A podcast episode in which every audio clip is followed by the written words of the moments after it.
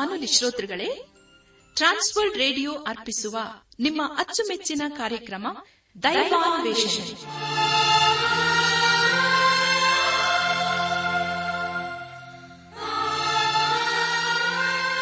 ಆತ್ಮೀಯ ಶ್ರೋತೃ ಬಾಂಧವರಿಗೆ ಪ್ರೀತಿಯ ನಮಸ್ಕಾರ. ನಮ್ಮ ದೈವಾನ್ವೇಷಣೆ ಕನ್ನಡ ಕಾರ್ಯಕ್ರಮವನ್ನು ಆಲಿಸಲು ನಿಮ್ಮನ್ನು ತುಂಬ ಹೃದಯದಿಂದ ಸ್ವಾಗತಿಸುತ್ತೇವೆ. ದೈವಾನ್ವೇಷಣೆ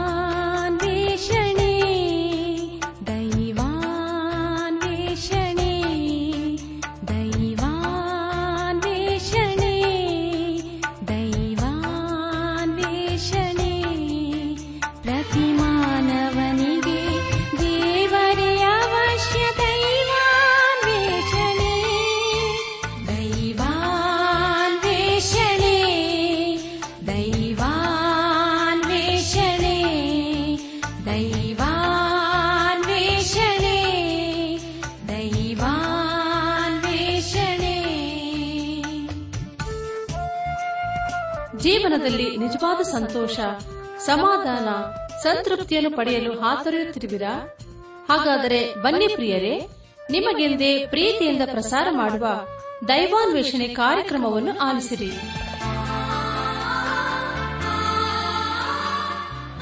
ಒಂದು ಮಧುರವಾದ ಗೀತೆಯ ನಂತರ ದೈವ ಸಂದೇಶವನ್ನು ಆಲಿಸಿ ದಿವ್ಯ ಆಶೀರ್ವಾದ ಪಡೆದು ಕಾರ್ಯಕ್ರಮದ ಅಂತ್ಯದಲ್ಲಿ ತಿಳಿಸುವ ವಿಳಾಸಕ್ಕೆ ಪತ್ರ ಬರೆಯಿರಿ.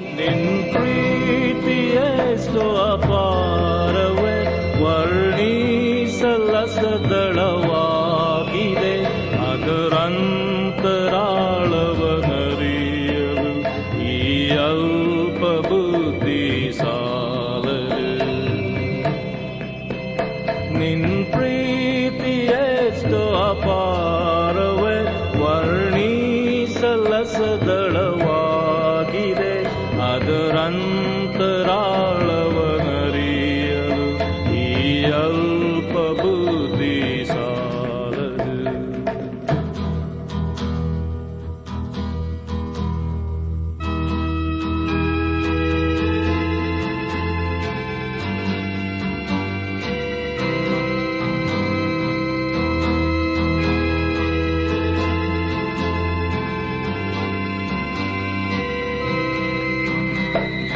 ನನ್ನನ್ನು ನೀನು ಪ್ರೀತಿಸಿದ್ದು ಶಾಶ್ವತ ಪ್ರೇಮದಿ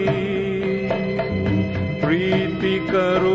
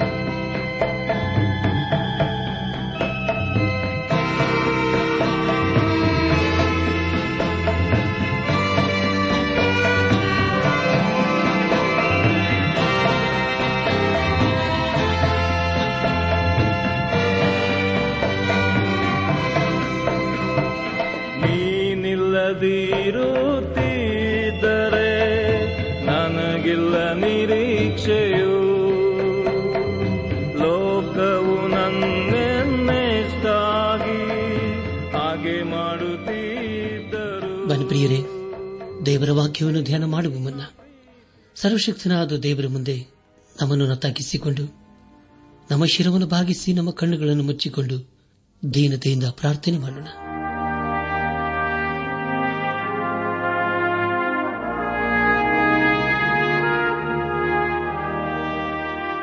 ಎಲ್ಲ ವರದಾನಗಳಿಗೂ ಮೂಲ ಕಾರಣನಾದ ನಮ್ಮ ರಕ್ಷಕನಲ್ಲಿ ತಂದೆಯಾದ ದೇವರೇ, ನಿನ್ನ ಪರಿಶುದ್ಧವಾದ ನಾಮವನ್ನು ಕೊಂಡಾಡಿ ಹಾಡಿ ಸ್ತುತಿಸುತ್ತವೆ. ಕರ್ತನೆ ದೇವಾದ ದೇವನೇ, ನಿನ್ನ ನಮ್ಮ ಜೀವಿತ ಕಾಲವೆಲ್ಲ ನಂಬಿಗಸ್ತನು, ಇರುವಾತನಾಗಿದ್ದುಕೊಂಡು ಅನುದಿನವನ್ನು ಮನು ನಡೆಸ್ತಾ ಬಂದಿರುವುದಕ್ಕಾಗಿ ಸ್ತೋತ್ರಪ್ಪ. ನೀನು ಮಾಡಿದಂಥ ಉಪಕಾರಗಳು ಅವು ಅಸಂಖ್ಯವಾಗಿವೆ. ನನಸಾದ ರೀತಿಯಲ್ಲಿ ದೇವ ನೀನು ನಮ್ಮನ್ನು ಆಶೀರ್ವಸಿದಂಥ ದೇವರು. ಕರ್ತನೆ ದೇವಾದ ದೇವನೇ, ಈ ದಿನ ವಿಶೇಷವಾಗಿ ಎಲ್ಲ ರೈತರನ್ನು, ಕಾರ್ಮಿಕರನ್ನು, ಅವರವರ ಕುಟುಂಬಗಳನ್ನು, ಅವರವರ ಕೆಲಸ ಕಾರ್ಯಗಳನ್ನು, ಪ್ರಯಾಸ ಪ್ರಯತ್ನಗಳನ್ನು ನಿನ್ನ ಹಸ್ತಕ್ಕೊಪ್ಪಿಸುತ್ತೇವೆ ನೀನೆ ಅವರನ್ನು ನಡೆಸು. ನೀನೆ ಅವರನ್ನು ಆಶೀರ್ವದಿಸಪ್ಪ. ಅವರ ಪ್ರಯಾಸ ಕಷ್ಟಕ್ಕನುಸಾರವಾಗಿ ನೀನೇ ಪ್ರತಿಫಲಗಳನ್ನು ಅನುಗ್ರಹಿಸಪ್ಪ. ಪ್ರತಿಯೊಬ್ಬವರನ್ನು ಎಲ್ಲಾ ಕೇಡುಗಳಿಂದ ತಪ್ಪಿಸಿ ಕಾಪಾಡುದೇವ ನಾವೆಲ್ಲರೂ ಆತ್ಮಿಕ ರೀತಿಯಲ್ಲಿ ನಿನ್ನವರಾಗಿ ಜೀವಿಸುತ್ತಾ ಒಂದು ದಿವಸ ನಾವೆಲ್ಲರೂ ನಿನ್ನ ಮಹಿಮೆಯಲ್ಲಿ ಕಂಡು ಬರಲು ಕೃಪೆ ತೋರಿಸು. ಎಲ್ಲ ಮಹಿಮೆ ನಿನಗೆ ಮಾತ್ರ ಸಲ್ಲುವುದಾಗಲಿ. ನಮ್ಮ ಪ್ರಾರ್ಥನೆ ಸ್ತೋತ್ರಗಳನ್ನು ನಮ್ಮ ಒಡೆಯನು, ನಮ್ಮ ರಕ್ಷಕನು ಲೋಕ ವಿಮೋಚಕನೂ ಆದ ಯೇಸು ಕ್ರಿಸ್ತನ ದಿವ್ಯ ನಾಮದಲ್ಲಿ ಸಮರ್ಪಿಸಿಕೊಳ್ಳುತ್ತೇವೆ ತಂದೆಯೇ. ಆಮೇನ್. ಪ್ರಿಯ ದೇವಜನರೇ, ದೇವರ ವಾಕ್ಯವನ್ನು ಧ್ಯಾನ ಮಾಡುವ ಮುನ್ನ ನಿಮ್ಮ ನಿಮ್ಮ ಸತ್ಯವೇದ ಪೆನ್ನು ಪುಸ್ತಕದೊಂದಿಗೆ ಸಿದ್ದರಾಗಿದ್ದಿರಲ್ಲವೇ ಹಾಗಾದರೆ ಪ್ರಿಯರು ಬನ್ನಿರಿ, ಈ ದಿವಸ ದೇವರು ನಮಗೇನು ಬೋಧಿಸುತ್ತಾನೋ ಅದನ್ನು ಆಲಿಸಿ, ಆತನ ವಾಕ್ಯಕ್ಕೆ ವಿಧೇಯರಾಗಿ ಜೀವಿಸುತ್ತಾ ಆತನ ಆಶೀರ್ವಾದಕನ ಪಾತ್ರರಾಗೋಣ. ಕಳೆದ ಕಾರ್ಯಕ್ರಮದಲ್ಲಿ ನಾವು ಅಪ್ಪಸ್ತನದ ಪೌಲನು ತಿಮೋತಿನಿಗೆ ಬರೆದ ಮೊದಲನೇ ಪತ್ರಿಕೆ, ಮೊದಲನೇ ಅಧ್ಯಾಯದ ಪ್ರಾರಂಭದ ಎರಡು ವಚನಗಳನ್ನು ಧ್ಯಾನ ಮಾಡಿಕೊಂಡು, ಅದರ ಮೂಲಕ ನಮ್ಮ ನಿಜ ಜೀವಿತಕ್ಕೆ ಬೇಕಾದ ಅನೇಕ ಆತ್ಮಿಕ ಪಾಠಗಳನ್ನು ಕಲಿತುಕೊಂಡು ಅನೇಕ ರೀತಿಯಲ್ಲಿ ಆಶೀರ್ವಿಸಲ್ಪಟ್ಟಿದ್ದೇವೆ ಇದೆಲ್ಲ ದೇವರ ಮಹಾಕೃಪೆ ಹಾಗೂ ಸಹಾಯವಾಗಿದೆ. ದೇವರಿಗೆ ಮಹಿಮೆಯುಂಟಾಗಲಿ. ಧ್ಯಾನ ಮಾಡಿದ ವಿಷಯಗಳನ್ನು ಈಗ ನೆನಪು ಮಾಡಿಕೊಂಡು ಮುಂದಿನ ಭೇದ ಭಾಗಕ್ಕೆ ಸಾಗೋಣ. ಅಪೋಸನದ ಪೌಲನು ತಿಮೋತನಿಗೆ ಹೇಳಿ ಹಾರೈಸುವುದೇನೆಂದರೆ, ನಮ್ಮ ಕರ್ತನಾದ ದೇವರಿಂದಲೂ ನಮ್ಮ ನಿರೀಕ್ಷೆಗೆ ಆಧಾರನಾಗಿರುವ ಕ್ರಿಸ್ತ ಯೇಸುವಿನಿಂದಲೂ ನೇಮಿಸಲ್ಪಟ್ಟ ಕ್ರಿಸ್ತ ಯೇಸುವಿನ ಅಪೋಸಲನಾದ ಪೌಲನು ನಂಬಿಕೆಯ ವಿಷಯದಲ್ಲಿ ನಿಜ ಕುಮಾರನಾಗಿರುವ ತಿಮೋತಿನಿಗೆ ಬರೆಯುವುದೇನೆಂದರೆ, ತಂದೆಯಾದ ದೇವರಿಂದಲೂ ನಮ್ಮ ಕರ್ತನಾದ ಕ್ರಿಸ್ತ ಯೇಸುವಿನಿಂದಲೂ ನಿನಗೆ ಕೃಪೆಯು, ಕರುಣೆಯು, ಶಾಂತಿಯೂ ಆಗಲಿ ಎಂಬ ವಿಷಯಗಳ ಕುರಿತು ನಾವು ಧ್ಯಾನ ಮಾಡಿಕೊಂಡೆವು. ಧ್ಯಾನ ಮಾಡಿದ್ದಂಥ ಎಲ್ಲ ಹಂತಗಳಲ್ಲಿ ದೇವಾದ ದೇವನೇ ನಮ್ಮ ನಡೆಸಿದನು. ದೇವರಿಗೆ ಮಹಿಮೆಯುಂಟಾಗಲಿ ಇನ್ನು ನಾವು ಅಪಸನದ ಪೌಲನು ತಿಮೋತಿನಿಗೆ ಬರೆದ ಮೊದಲನೇ ಪತ್ರಿಕೆ, ಮೊದಲನೇ ಅಧ್ಯಾಯ, ಮೂರರಿಂದ ಹತ್ತನೇ ವಚನಗಳನ್ನು ಧ್ಯಾನ ಮಾಡಿಕೊಳ್ಳೋಣ. ಪ್ರಿಯ ದೇವಜನರೇ, ಈ ವಚನಗಳಲ್ಲಿ ಬರೆಯಲ್ಪಟ್ಟಿರುವಂತಹ ಮುಖ್ಯ ವಿಷಯಗಳು ತಿಮೋತಿನು ಎಫ್ಎಸದಲ್ಲಿದ್ದುಕೊಂಡು ಸುಳ್ಳು ಬೋಧಕರನ್ನು ಎದುರಿಸಿ ಸ್ವಸ್ಥ ಬೋಧನೆಯನ್ನು ಸ್ಥಾಪಿಸಬೇಕೆಂದು ಹೊಂದಿದ ಆಜ್ಞಾಪನೆ ಎಂಬುದಾಗಿ. ಕರ್ತನಲ್ಲಿ ಪ್ರಿಯ ಸಹೋದರ ಸಹೋದರಿಯರೇ, ಈಗಾಗಲೇ ನಾವು ಧರ್ಮದ ಸಾರಾಂಶ ಹಾಗೂ ವಿಶ್ವಾಸಿಗಳ ಸಭೆಯ ನಡತೆಯ ಕುರಿತು ಬಹಳ ಸ್ಪಷ್ಟವಾಗಿ ತಿಳಿದುಕೊಂಡಿದ್ದೇವೆ. ನಮ್ಮ ಧರ್ಮದ ಸಾರಾಂಶ ಅಥವಾ ನಂಬಿಕೆ ಸರಿ ಇರುವುದಾದರೆ ನಮ್ಮ ನಡತೆ ಕೂಡ ಸರಿಯಾಗಿರುತ್ತದೆ. ಇದು ಹೇಗೆಂದರೆ ಕೆಟ್ಟದ್ದನ್ನು ಯೋಚಿಸಿ ಒಳ್ಳೆಯದನ್ನು ಮಾಡುವುದಕ್ಕೆ ಆಗುವುದಿಲ್ಲ ಎಂಬಂತೆ ಇರುವುದಲ್ಲವೇ? ಅನೇಕ ಸಾರಿ ನಾವು ಕೂಡ ಹಾಗೆ ಮಾಡಿರಬಹುದು. ಆದರೆ ಇದೆಲ್ಲ ಬಹಳ ದಿವಸ ನಡೆಯುವುದಿಲ್ಲ. ಅಪ್ಪಸನದ ಪೌಲನು ತಿಮೋತಿನಿಗೆ ಬರೆದಂತ ಮೊದಲನೇ ಪತ್ರಿಕೆ, ಮೊದಲನೇ ಅಧ್ಯಾಯ. ಮೂರನೇ ವಚನದಲ್ಲಿ ಹೀಗೆ ಓದುತ್ತೇವೆ, ನಾನು ಮಖಧ್ವನಿಗೆ ಹೋಗುತ್ತಿದ್ದಾಗ ನೀನು ಎಫೆಸದಲ್ಲೇ ಇದ್ದುಕೊಂಡು ಅಲ್ಲಿರುವ ಕೆಲವರಿಗೆ ನೀವು ಬೇರೆ ಉಪದೇಶವನ್ನು ಮಾಡಬಾರದೆಂದಲೂ ಕಲ್ಪನಾ ಕಥೆಗಳಿಗೂ, ಕೊನೆ ಮೊದಲಿಲ್ಲದ ವಂಶಾವಳಿಗಳಿಗೂ ಲಕ್ಷ್ಯ ಕೊಡಬಾರದೆಂದಲೂ ಆಜ್ಞಾಪಿಸಬೇಕೆಂಬುದಾಗಿ ನಿನಗೆ ಖಂಡಿತವಾಗಿ ಹೇಳಿದ ಪ್ರಕಾರ ಈಗಲೂ ಹೇಳುತ್ತೇನೆ ಎಂಬುದಾಗಿ. ಪ್ರಿಯ ದೇವಜನರೇ ದಮಣೆ ಗಮನಿಸಿ.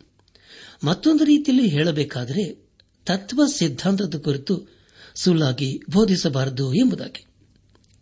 ಅಪೋಸ್ತನದ ಪೌಲನು ಗಲಾತ ಸಭೆಗೆ ಬರೆಯುವಾಗ ಈ ರೀತಿ ಬರೆಯುತ್ತಾನೆ. ಅದನೆಂದರೆ, ಒಂದೇ ಸುವಾರ್ತೆ, ಮತ್ತೊಂದು ಸುವಾರ್ತೆ ಇಲ್ಲ ಎಂಬುದಾಗಿ. ಪ್ರಿಯ ದೇವಜನರೇ ಅಪ್ಪಸನ ಪೌಲನು ಮತ್ತೂ ಬರೆಯುವುದೇನೆಂದರೆ, ಒಂದೇ ಸುವಾರ್ತೆ, ಒಂದೇ ಸಿದ್ಧಾಂತ ಎಂಬುದಾಗಿ. ತತ್ವ ಸಿದ್ಧಾಂತದ ವಿಷಯದಲ್ಲಿ ನಾಲ್ಕು ವಿಷಯಗಳ ಕುರಿತು ತಿಳಿದುಕೊಳ್ಳುತ್ತೇವೆ ಮೊದಲದಾಗಿ ಅಪ್ಪಸಲರು ಬೋಧಿಸಿದ ಸಿದ್ಧಾಂತ. ಎರಡನೇದಾಗಿ ಅನ್ಯನತೆ. ಮೂರನೇದಾಗಿ ಪ್ರಾರ್ಥನೆ. ನಾಲ್ಕನೇದಾಗಿ ರೊಟ್ಟಿ ಮುರಿಯುವುದು ಅಥವಾ ಕರ್ತನ ರಾತ್ರಿ ಭೋಜನ ಸಂಸ್ಕಾರ ಎಂಬುದಾಗಿ. ಪ್ರಿಯರೇ ಮತ್ತೊಂದು ಸಾರಿ ಹೇಳ್ತೇನೆ. ನಾಲ್ಕು ವಿಷಯಗಳು ಯಾವ್ಯಾವೆಂದರೆ ಅಪೋಸ್ತಲರು ಬೋಧಿಸಿದ ಸಿದ್ಧಾಂತ. ಎರಡನೇದಾಗಿ ಅನ್ಯೂನತೆ ಮೂರನೇದಾಗಿ ಪ್ರಾರ್ಥನೆ, ನಾಲ್ಕನೇದಾಗಿ ರೊಟ್ಟಿ ಮುರಿಯುವುದು ಅಥವಾ ಕರ್ತನ ರಾತ್ರಿ ಭೋಜನ ಸಂಸ್ಕಾರ ಎಂಬುದಾಗಿ.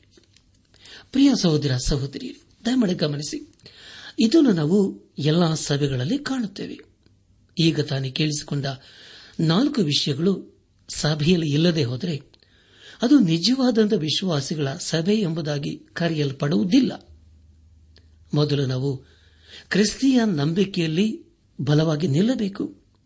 ಅದರ ಕುರಿತು ಅನೇಕ ಅಪ್ಪೋಸ್ತಲರು ದೇವರ ವಾಕ್ಯದ ಆಧಾರದ ಮೂಲಕ ಬೋಧಿಸಿದರು. ಅದರ ಜೊತೆ ಜೊತೆಯಲ್ಲಿ ಅವರು ಯೇಸು ಕ್ರಿಸ್ತನ ದೈವೀಕತ್ವದ ಕುರಿತು ತಿಳಿಸಿದ್ದಾರೆ. ಈ ಪತ್ರಿಕೆಯಲ್ಲಿ ಪೌಲನು ಯೇಸು ಕ್ರಿಸ್ತನ ದೈವಿಕತ್ವದ ಕುರಿತು ಎತ್ತಿ ಹಿಡಿದಿದ್ದಾನೆ ಇಲ್ಲಿ ಕೂಡ ಪೌಲನು ತಂದೆಯಾದ ದೇವರಿಂದಲೂ ನಮ್ಮ ಕರ್ತನಾದ ಕ್ರಿಸ್ತ ಯೇಸುವಿನಿಂದಲೂ ನಿನಗೆ ಕೃಪೆಯೂ ಕರುಣೆಯೂ ಶಾಂತಿಯೂ ಆಗಲಿ ಎಂಬುದಾಗಿ ತಿಮೋತಿನಿಗೆ ಹಾರೈಸುತ್ತಿದ್ದಾನೆ. ಪ್ರಿಯ ಸಹೋದರ ಸಹೋದರಿ ಯೇಸುಕ್ರಿಸ್ತನ ಹೆಸರನ್ನು, ತಂದೆಯಾದ ದೇವರ ಹೆಸರಿನೊಂದಿಗೆ ಸೇರಿಸುತ್ತಿದ್ದಾನೆ. ಇದರ ಮೂಲಕ ನಾವು ತಿಳಿದುಕೊಳ್ಳುವುದೇನೆಂದರೆ ಯೇಸುಕ್ರಿಸ್ತನೇ ದೇವರು ಎಂಬುದಾಗಿ. ಕರ್ತನಲ್ಲಿ ಪ್ರಿಯ ಸಹೋದರ ಸಹೋದರಿಯರೇ, ಇಲ್ಲಿ ಪೌಲನು ತಿಮೋತನಿಗೆ ಮತ್ತೂ ಹೇಳುವುದೇನೆಂದರೆ ನಾನು ಮಖಧ್ವನಕ್ಕೆ ಹೋಗುತ್ತಿದ್ದಾಗ ನೀನು ಎಫೆಸದಲ್ಲೇ ಇದ್ದುಕೊಂಡು ಅವರನ್ನು ಎಚ್ಚರಿಸಬೇಕೆಂಬುದಾಗಿ ಹೇಳುತ್ತಿದ್ದಾನೆ. ಎಫೆಸವು ಬಹು ಪ್ರಾಮುಖ್ಯವಾದಂತಹ ನಗರವಾಗಿತ್ತು. ಅಪ್ಪಸ್ತನದ ಪೌಲನು ತನ್ನ ಸೇವೆಯ ಅವಧಿಯಲ್ಲಿ ಬೇರೆ ಸ್ಥಳಗಳಿಗಿಂತಲೂ ಹೆಚ್ಚಾಗಿ ಎಫೆಸದಲ್ಲಿಯೇ ಇಳಿಕೊಳ್ಳುತ್ತಿದ್ದರು ಪ್ರಿಯ ಸಹೋದರ ಸಹೋದರಿಯರೇ, ಪೌಲನು ತಿಮೋತನಿಗೆ ಹೇಳುವುದೇನೆಂದರೆ, ನೀನು ಬೇರೆ ಯಾವ ತತ್ವ ಸಿದ್ಧಾಂತದ ಕುರಿತು ಬೋಧಿಸಬಾರದು ಎಂಬುದಾಗಿ. ಒಂದು ವೇಳೆ ಸಭೆಯ ಬೋಧನೆಯು ಸರಿಯಾಗಿ ಇಲ್ಲದಿದ್ದರೆ ಅದು ಒಳ್ಳೆ ಸಭೆಯಲ್ಲ. ಸಭೆ ಎಷ್ಟೇ ದೊಡ್ಡದಿರಬಹುದು, ಅನೇಕ ಬೋಧಕರು ಇರಬಹುದು. ಆದರೆ ಪ್ರಿಯರೇ, ನಂಬಿಕೆಯ ತತ್ವ ಸಿದ್ಧಾಂತಗಳು ಸರಿ ಇಲ್ಲದಿದ್ದರೆ ಅದು ಖಂಡಿತವಾಗಿ ಸರಿಯಾದಂತಹ ಸಭೆಯಲ್ಲ. ಪ್ರಿಯ ಸಹೋದರ ಸಹೋದರಿಯರು, ದಯಮಾಡಿ ಗಮನಿಸಿ. ಮೊದಲನೇ ಅಧ್ಯಾಯ ನಾಲ್ಕನೇ ವಚನದಲ್ಲಿ ಹೀಗೆ ಗೊತ್ತಿದ್ದೇವೆ ನೀವು ಬೇರೆ ಉಪದೇಶವನ್ನು ಮಾಡಬಾರದೆಂತಲೂ ಕಲ್ಪನಾ ಕಥೆಗಳಿಗೂ ಕೊನೆ ಮೊದಲಿಲ್ಲದ ವಂಶಾವಳಿಗಳಿಗೂ ಲಕ್ಷ್ಯ ಕೊಡಬಾರದೆಂತಲೂ ಆಜ್ಞಾಪಿಸಬೇಕೆಂಬುದಾಗಿ ನಿನಗೆ ಖಂಡಿತವಾಗಿ ಹೇಳಿದ ಪ್ರಕಾರ ಈಗಲೂ ಹೇಳುತ್ತೇನೆ. ಅಂಥ ಕಥೆಗಳು, ವಂಶಾವಳಿಗಳು ವಿವಾದಕ್ಕೆ ಆಸ್ಪದವಾಗಿವೆಯೇ ಹೊರತು ದೇವರು ನಿರ್ವಹಿಸುವ ಕೆಲಸಕ್ಕೆ ಅನುಕೂಲವಾಗುವುದಿಲ್ಲ. ಇದರಲ್ಲಿ ನಂಬಿಕೆಯೇ ಮುಖ್ಯವಾದದ್ದು ಎಂಬುದಾಗಿ. ಕರ್ತನಲ್ಲಿ ಪ್ರಿಯ ಸಹೋದರ ಸಹೋದರಿ ಎಫ್ಎಸ್ಎದಲ್ಲಿ ಈಗಾಗಲೇ ಅನೇಕ ಸುಳ್ಳು ಬೋಧನೆಗಳು, ದೇವರಾಸ್ಯ ಪಡುವ ಆರಾಧನೆಗಳು ನಡೆಯುತ್ತಿದ್ದವು. ಆದುದರಿಂದ ಪೌಲನು ಎಫ್ಎಸ್ಎದವರನ್ನು ಪದೇ ಪದೇ ಎಚ್ಚರಿಸುತ್ತಿದ್ದಾನೆ. ಇಲ್ಲಿ ಪೌಲನು ತಿಮೋತನಿಗೆ ಹೇಳುವುದೇನೆಂದರೆ, ನೀನು ಬೇರೆ ಉಪದೇಶವನ್ನು ಮಾಡಬಾರದೆಂಬುದಾಗಿಯೂ, ಕಲ್ಪನಾ ಕಥೆಗಳಿಗೂ ಕೊನೆ ಮೊದಲಿಲ್ಲದ ವಂಶಾವಳಿಗಳಿಗೂ ಲಕ್ಷ ಕೊಡಬಾರದೆಂಬುದಾಗಿ ಎಚ್ಚರಿಸಿ ಹೇಳುತ್ತಿದ್ದಾನೆ. ಪ್ರಿಯ ಸಹೋದರ ಸಹೋದರಿಯರೇ, ದಯಮಾಡಿ ಗಮನಿಸಿ. ಇಲ್ಲಿ ಪೌಲನು ಮತ್ತೂ ಹೇಳುವುದೇನೆಂದರೆ, ಇಂಥ ಬೋಧನೆಗಳು ಯಾರನ್ನು ಕೂಡ ನಿಜವಾದಂತಹ ಕ್ರಿಸ್ತಿಯ ನಂಬಿಕೆಯಲ್ಲಿ ನಿಲ್ಲುವುದಕ್ಕೆ ಸಹಾಯ ಮಾಡುವುದಿಲ್ಲ ಎಂಬುದಾಗಿ. ಇಂಥ ಅನೇಕ ಸುಳ್ಳು ಬೋಧನೆ ಕುರಿತು ಅನೇಕ ಕಡೆ ನಾವು ಕೇಳಿಸಿಕೊಂಡಿದ್ದೇವಲ್ಲವೇ? ಅದಕ್ಕೆ ಮುಖ್ಯ ಕಾರಣವೇನೆಂದರೆ, ಕ್ರಿಸ್ತಿಯ ನಂಬಿಕೆಯಲ್ಲಿ ಇಲ್ಲದಿರುವುದು ಹಾಗೂ ದೇವರ ವಾಕ್ಯವನ್ನು ತಿರಸ್ಕರಿಸುವುದೇ ಆಗಿದೆ. ಇಂತಹ ಕಾರಣಗಳಿಂದ ಸಭೆಗಳು ಕ್ರಿಸ್ತಿಯ ನಂಬಿಕೆಯಲ್ಲಿ ನಿಲ್ಲಲು ಸಾಧ್ಯವಿಲ್ಲ. ನಮ್ಮ ಧ್ಯಾನವನ್ನು ಮುಂದುವರೆಸಿ ಅಪ್ಪಸ್ತನದ ಪೌಲನು ತಿಮೋತಿನಿಗೆ ಬರೆದಂತಹ ಮೊದಲನೇ ಪತ್ರಿಕೆ, ಮೊದಲನೇ ಅಧ್ಯಾಯ, ಐದನೇ ವಚನವನ್ನು ಓದುವಾಗ, ಶುದ್ಧ ಹೃದಯ ಒಳ್ಳೆಯ ಮನಸ್ಸಾಕ್ಷಿ, ನಿಷ್ಕಪಟವಾದ ನಂಬಿಕೆ ಎಂಬಿಒಗಳಿಂದ ಹುಟ್ಟಿದ ಪ್ರೀತಿಯೇ ದೇವ ವಾಕ್ಯೋಪದೇಶದ ಗುರಿಯಾಗಿದೆ ಎಂಬುದಾಗಿ. ಪ್ರಿಯರೇ ಎಂಥ ಅದ್ಭುತವಾದ ವೇದ ವಚನವಲ್ಲವೇ ನಿಮಗಾಗಿ ಮತ್ತೊಂದು ಸಾರಿ ಓದ್ತೇನೆ. ಮೊದಲನೇ ಅಧ್ಯಾಯ, ಐದನೇ ವಚನ. ಶುದ್ಧ ಹೃದಯ ಒಳ್ಳೆಯ ಮನಸ್ಸಾಕ್ಷಿ, ನಿಷ್ಕಪಟವಾದ ನಂಬಿಕೆ ಎಂಬಿವುಗಳಿಂದ ಹುಟ್ಟಿದ ಪ್ರೀತಿಯೇ ದೇವ ವಾಕ್ಯೋಪದೇಶದ ಗುರಿಯಾಗಿದೆ ಎಂಬುದಾಗಿ. ಕರ್ತನಲ್ಲಿ ಪ್ರಿಯ ಸಹೋದರ ಸಹೋದರಿಯರೇ ಇಲ್ಲಿ ನಾವು ಶುದ್ಧ ಹೃದಯದ ಕುರಿತು ಕೇಳಿಸಿಕೊಂಡಿದ್ದೇವೆ. ಇಲ್ಲಿ ಪೌಲನು ತಿಮೋತನಿಗೆ ಹೇಳುವ ಮುಖ್ಯ ಉದ್ದೇಶವೇನೆಂದರೆ ಸಭೆಯಲ್ಲಿ ಸಾರುವ ವಿಷಯ ಅದು ಶುದ್ಧ ಹೃದಯದಿಂದ ಕೂಡಿರಬೇಕು ಎಂಬುದಾಗಿ. ಪ್ರಿಯರೇ, ಒಬ್ಬ ವ್ಯಕ್ತಿ ಯೇಸು ಕ್ರಿಸ್ತನ ಮೂಲಕ ನೀತಿವಂತನಾಗುವುದಾದರೆ, ಅವನಲ್ಲಿ ದೇವರಾತ್ಮನ ಫಲಗಳ ಕುರಿತು ನಾವು ಕಾಣುತ್ತೇವೆ. ಅದರಲ್ಲಿ ಪ್ರೀತಿಯು ಒಂದಾಗಿರುತ್ತದೆ. ಸಭೆಯಲ್ಲಿ ಮೂರು ಸಂಗತಿಗಳು ಬಹು ಪ್ರಾಮುಖ್ಯ. ಮೊದಲದಾಗಿ ನಂಬಿಕೆ. ಅಂದರೆ, ನಮಗೆ ದೇವರ ಮೇಲೂ ಆತನ ವಾಕ್ಯದ ಮೇಲೂ ನಂಬಿಕೆ ಇರಬೇಕೆಂಬುದಾಗಿಯೂ. ಎರಡನೇದಾಗಿ, ಪ್ರೀತಿ.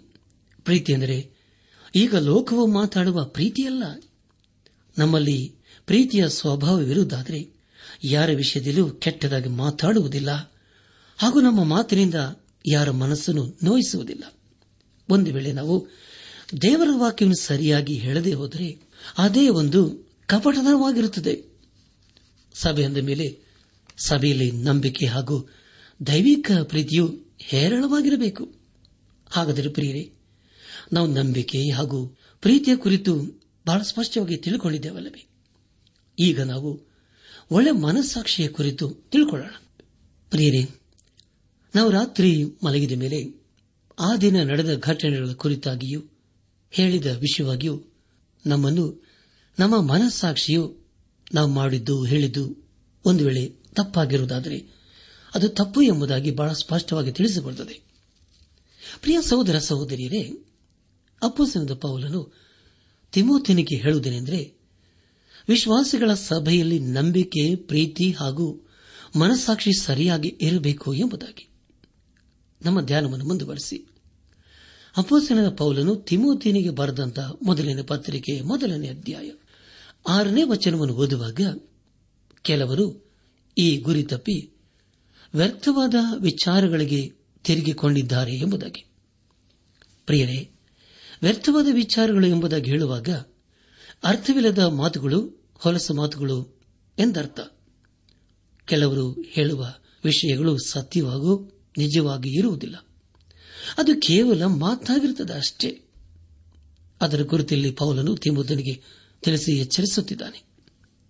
ಒಂದನೇ ಅಧ್ಯಾಯ ಏಳನೇ ವಚನದಲ್ಲಿ ಹೀಗೆ ಓದಿದ್ದೇವೆ ಅವರು ಧರ್ಮೋಪದೇಶಕರಾಗಿರಬೇಕೆಂದಿದ್ದರೂ ತಾವು ಹೇಳುವುದಾಗಲಿ, ತಾವು ದೃಢವಾಗಿ ಮಾತಾಡುವ ವಿಷಯವಾಗಲಿ ಇಂಥದ್ದೆಂದು ತಿಳಿಯದವರಾಗಿದ್ದಾರೆ ಎಂಬುದಾಗಿ.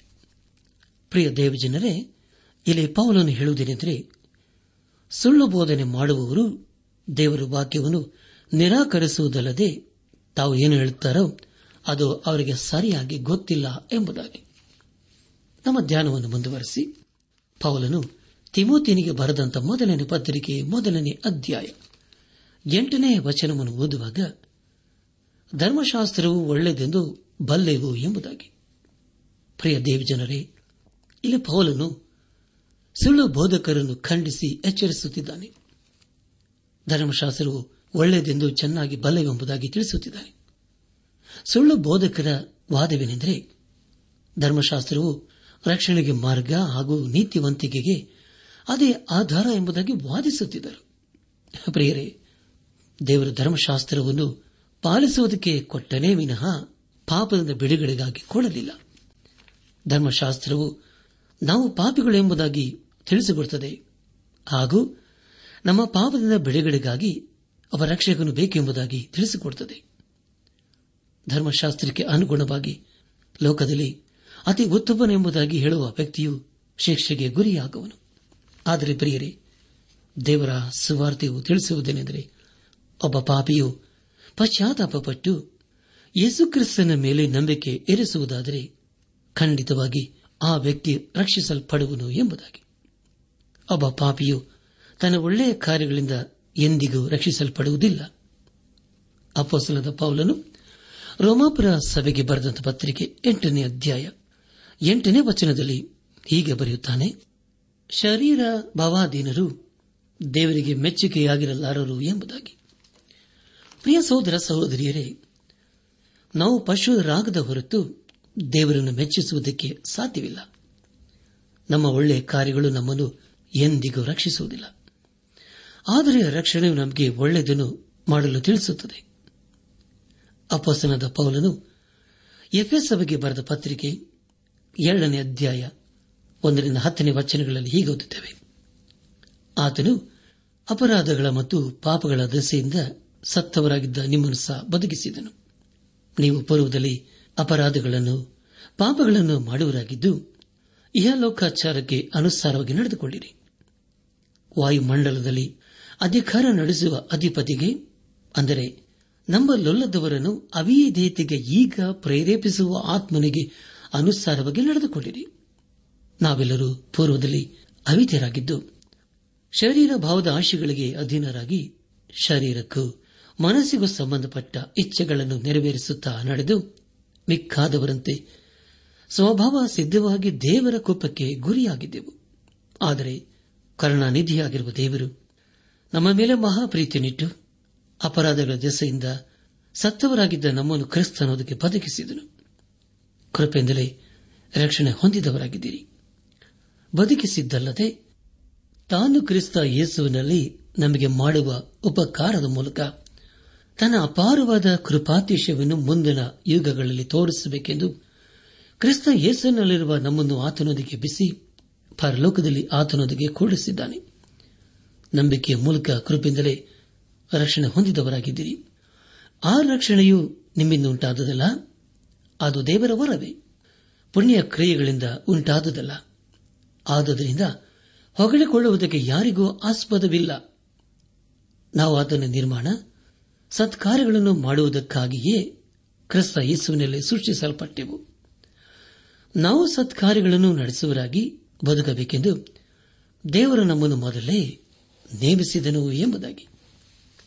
ಪ್ರಿಯ ದೇವಜನರೇ, ಧರ್ಮಶಾಸ್ತ್ರವು ಒಳ್ಳೆಯದೆಂದು ತಿಳ್ಕೊಂಡಿದ್ದೇವೆ.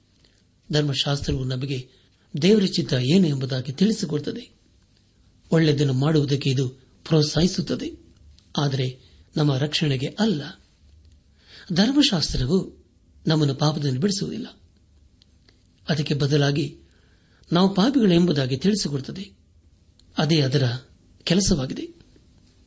ಕೊನೆಯದಾಗಿ ಅಪೋಸನದ ಪೌಲನು ತಿಮೋತಿನಿಗೆ ಬರೆದಂತ ಮೊದಲನೇ ಪತ್ರಿಕೆ, ಮೊದಲನೇ ಅಧ್ಯಾಯ, ಒಂಬತ್ತು ಹಾಗೂ ಹತ್ತನೇ ವಚನಗಳಲ್ಲಿ ಹೀಗೆ ಓದುತ್ತೇವೆ.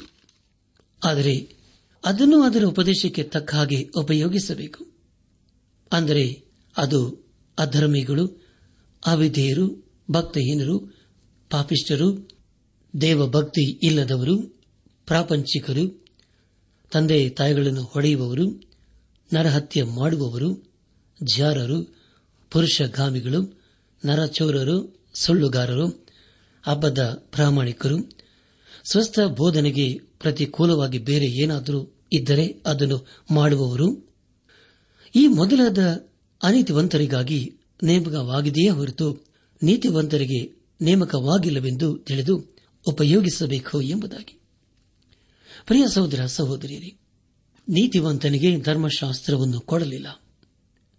ನೀತಿವಂತನನ್ನಾಗಿ ಮಾಡುವುದಕ್ಕೆ ಯೇಸು ಕ್ರಿಸ್ತನಿಗೆ ಸಾಧ್ಯ. ಧರ್ಮಶಾಸ್ತ್ರ ಅರಿಯದವರಿಗೆ ಅದು ಕೊಡಲಾಯಿತು. ಧರ್ಮಶಾಸ್ತ್ರ ಹೇಳುತ್ತದೆ, ನೀನು ನರಹತ್ಯೆ ಮಾಡಬಾರದು ಎಂಬುದಾಗಿ. ಈ ಮಾತು ದೇವರ ಮಕ್ಕಳಿಗೆ ಅನ್ವಯವಾಗುವುದಿಲ್ಲ. ಅದಕ್ಕೆ ಬದಲಾಗಿ ಆ ವ್ಯಕ್ತಿಯು ತಾನು ತನ್ನ ಮಾತಿನಿಂದ ಯಾರನ್ನೂ ನೋಯಿಸುವುದಿಲ್ಲ, ಹಾಗೂ ಸಹಾಯ ಮಾಡಲು ಮುಂದಾಗುತ್ತಾನೆ ಎಂಬುದಾಗಿ. ಯೇಸುಕ್ರಿಸ್ತನ ಬಳಿಗೆ ಬರುವವರಿಗೆ ನಿರೀಕ್ಷೆ ಇದೆ. ಧರ್ಮಶಾಸ್ತ್ರದ ಮೂಲಕ ಯಾರೂ ರಕ್ಷಿಸಲ್ಪಡುವುದಿಲ್ಲ. ಆದರೆ ದೇವರ ಕೃಪೆ ಮೂಲಕ ರಕ್ಷಿಸಲ್ಪಡುತ್ತೇವೆ. ಅವರೇ ದೇವರ ಮಕ್ಕಳು. ತದನಂತರ ಅಂತ ವ್ಯಕ್ತಿಗಳು ಎಂದಿಗೂ ಕೊಲೆ ಮಾಡುವುದಿಲ್ಲ, ಸುಳ್ಳು ಹೇಳುವುದಿಲ್ಲ. ಒಂದು ವೇಳೆ ಹಾಗೆ ಮಾಡುವುದಾದರೆ ಅಂಥವರು ದೇವರ ಅನ್ಯೋನ್ಯತೆಯಲ್ಲಿ ಇಲ್ಲ ಎಂಬುದೇ ಅರ್ಥವಾಗಿದೆ. ಒಂಬತ್ತು ಹಾಗೂ ಹತ್ತನೇ ವಾಚನಗಳಲ್ಲಿ ಹೀಗೆ ಓದಿಕೊಂಡಿದ್ದೇವೆ. ಅದನೆಂದರೆ ಧರ್ಮಶಾಸ್ತ್ರವು ಒಳ್ಳೆಯದೆಂದು ಬಲೆವು.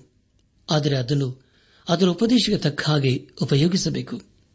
ಅಂದರೆ ಅದು ಅಧರ್ಮಿಗಳು, ಅವಿಧೇಯರು, ಭಕ್ತಿಹೀನರು ಪಾಪಿಷ್ಟರು ದೇವಭಕ್ತಿ ಇಲ್ಲದವರು ಪ್ರಪಾಂಚಿಕರು, ತಂದೆ ತಾಯಿಗಳನ್ನು ಹೊಡೆಯುವವರು, ನರಹತ್ಯೆ ಮಾಡುವವರು, ಜಾರರು, ಪುರುಷಗಾಮಿಗಳು, ನರಚೋರರು, ಸುಳ್ಳುಗಾರರು, ಅಬದ್ಧ ಪ್ರಮಾಣಿಕರು, ಸ್ವಸ್ಥ ಬೋಧನೆಗೆ ಪ್ರತಿಕೂಲವಾಗಿ ಬೇರೆ ಏನಾದರೂ ಇದ್ದರೆ ಅದನ್ನು ಮಾಡುವವರು ಈ ಮೊದಲಾದ ಅನೀತಿವಂತರಿಗಾಗಿ ನೇಮಕವಾಗಿದೆಯೇ ಹೊರತು ನೀತಿವಂತರಿಗೆ ನೇಮಕವಾಗಿಲ್ಲವೆಂದು ತಿಳಿದು ಉಪಯೋಗಿಸಬೇಕು ಎಂಬುದಾಗಿ. ಪ್ರಿಯ ದೇವಜನರೇ, ದೇವರ ವಾಕ್ಯವು ನಮಗೆ ತಿಳಿಸುವುದೇನೆಂದರೆ, ದೇವರ ಮಕ್ಕಳು ಅಂದ ಮೇಲೆ ದೇವರು ಮೆಚ್ಚುವಂತಹ ಕಾರ್ಯಗಳನ್ನು ಮಾಡಬೇಕು ಎಂಬುದಾಗಿ. ಧರ್ಮಶಾಸ್ತ್ರವು ನಾವು ಪಾಪಿಗಳು ಎಂಬುದಾಗಿ ತಿಳಿಸುತ್ತದೆ ವಿನಃ ಅದು ನಮ್ಮನ್ನು ಪಾಪದಿಂದ ಬಿಡಿಸುವುದಿಲ್ಲ. ನಮ್ಮನ್ನು ಪಾಪದಿಂದ ಬಿಡಿಸಬೇಕಾದರೆ ಅದು ಯೇಸು ಕ್ರಿಸ್ತನಿಂದ ಮಾತ್ರ ಸಾಧ್ಯ. ಅದಕ್ಕೋಸ್ಕರವೇ ಯೇಸು ಕ್ರಿಸ್ತನು ಈ ಲೋಕಕ್ಕೆ ಬಂದನು. ಯಾರ್ಯಾರು ಆತನನ್ನು ನಂಬುತ್ತಾರೋ, ಯಾರ್ಯಾರು ಆತನ ಬಳಿಗೆ ಪಶ್ಚಾತ್ತಾಪದಿಂದ ಬರುತ್ತಾರೋ ಅಂತವರಿಗೆ ಕ್ಷಮಾಪಣೆ ಉಂಟು.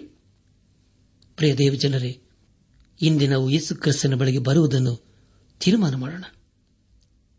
ನಾವು ಪಾಪದಲ್ಲಿ ಮುಂದುವರಿಯುವುದಾದರೆ ಕೊನೆಗೆ ದೇವರ ಶಾಪಗಿನ ಗುರಿಯಾಗುತ್ತೇವೆ. ನಾವು ಯೇಸು ಕ್ರಿಸ್ತನಲ್ಲಿ ಜೀವಿಸುವುದಾದರೆ ಅಥವಾ ಯೇಸು ಕ್ರಿಸ್ತನಿಗಾಗಿ ಜೀವಿಸುವುದಾದರೆ ಖಂಡಿತವಾಗಿ ದೇವರ ಆಶೀರ್ವಾದಕ್ಕೆ ನಾವು ಪಾತ್ರರಾಗುತ್ತೇವೆ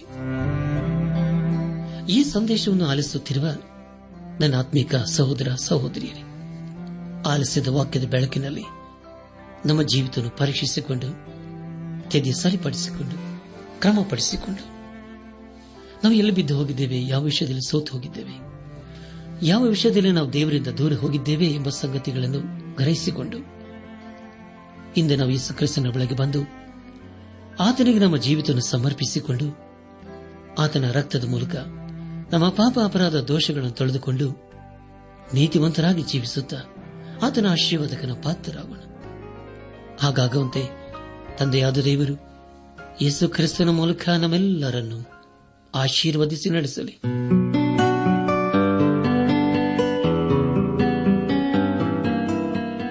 ಪ್ರಿಯರೇ, ನಿಮಗೆ ಪ್ರಾರ್ಥನೆಯ ಅವಶ್ಯಕತೆ ಇದ್ದರೆ, ನಿಮ್ಮಲ್ಲಿ ಏನಾದರೂ ಸಂದೇಹ ಅಥವಾ ಸಲಹೆಗಳಿದ್ದರೆ, ದಯಮಾಡಿ ದೂರವಾಣಿಯ ಕರೆ ಮೂಲಕ ನಮಗೆ ತಿಳಿಸಿರಿ. ನಮ್ಮ ಮೊಬೈಲ್ ದೂರವಾಣಿ ಸಂಖ್ಯೆ ಒಂಬತ್ತು ಎಂಟು ನಾಲ್ಕು ಐದು ಆರು ಒಂದು ಆರು ನಾಲ್ಕು ಒಂದು ಎರಡು.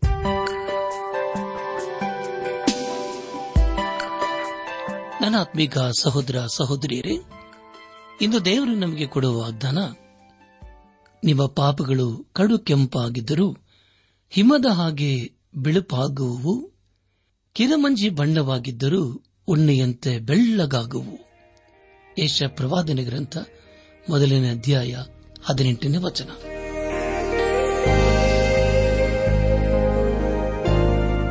ಪ್ರಿಯರೇ, ದೈವಾನ್ವೇಷಣೆ ಕಾರ್ಯಕ್ರಮವು ನಿಮ್ಮ ಅನುದಿನ ಜೀವನಕ್ಕೆ ಬೇಕಾದ ನವ ಉತ್ತೇಜನ ಹಾಗೂ ಆಶೀರ್ವಾದ ನೀಡಿದೆ ಎಂದು ನಾವು ನಂಬುತ್ತೇವೆ. ನಿಮ್ಮ ಅನಿಸಿಕೆ ಹಾಗೂ ಅಭಿಪ್ರಾಯ ನಮ್ಮೊಂದಿಗೆ ಪತ್ರದ ಮೂಲಕ, ಇಮೇಲ್ ಅಥವಾ ದೂರವಾಣಿ ಮೂಲಕ ದಯಮಾಡಿ ತಿಳಿಸಿರಿ. ನಿಮ್ಮ ಸಂತೋಷದಲ್ಲಿ ನಾವು ಸಹ ಪಾಲುಗಾರರಾಗುತ್ತೇವೆ ಹಾಗೂ ನಿಮ್ಮ ಪತ್ರಗಳಿಗೆ ಉತ್ತರಿಸುತ್ತೇವೆ. ಈ ಕಾರ್ಯಕ್ರಮವನ್ನ ಕೇಳುವಂತೆ ನಿಮ್ಮ ಸ್ನೇಹಿತರಿಗೂ, ಬಂಧುಗಳಿಗೂ ನೆರೆಹೊರೆಯವರಿಗೂ ತಿಳಿಸಿರಿ. ದೇವರ ಅಧಿಕ ಆಶೀರ್ವಾದ ನಿಮ್ಮೆಲ್ಲರ ಮೇಲೆ ಸುರಿಯಲಿ.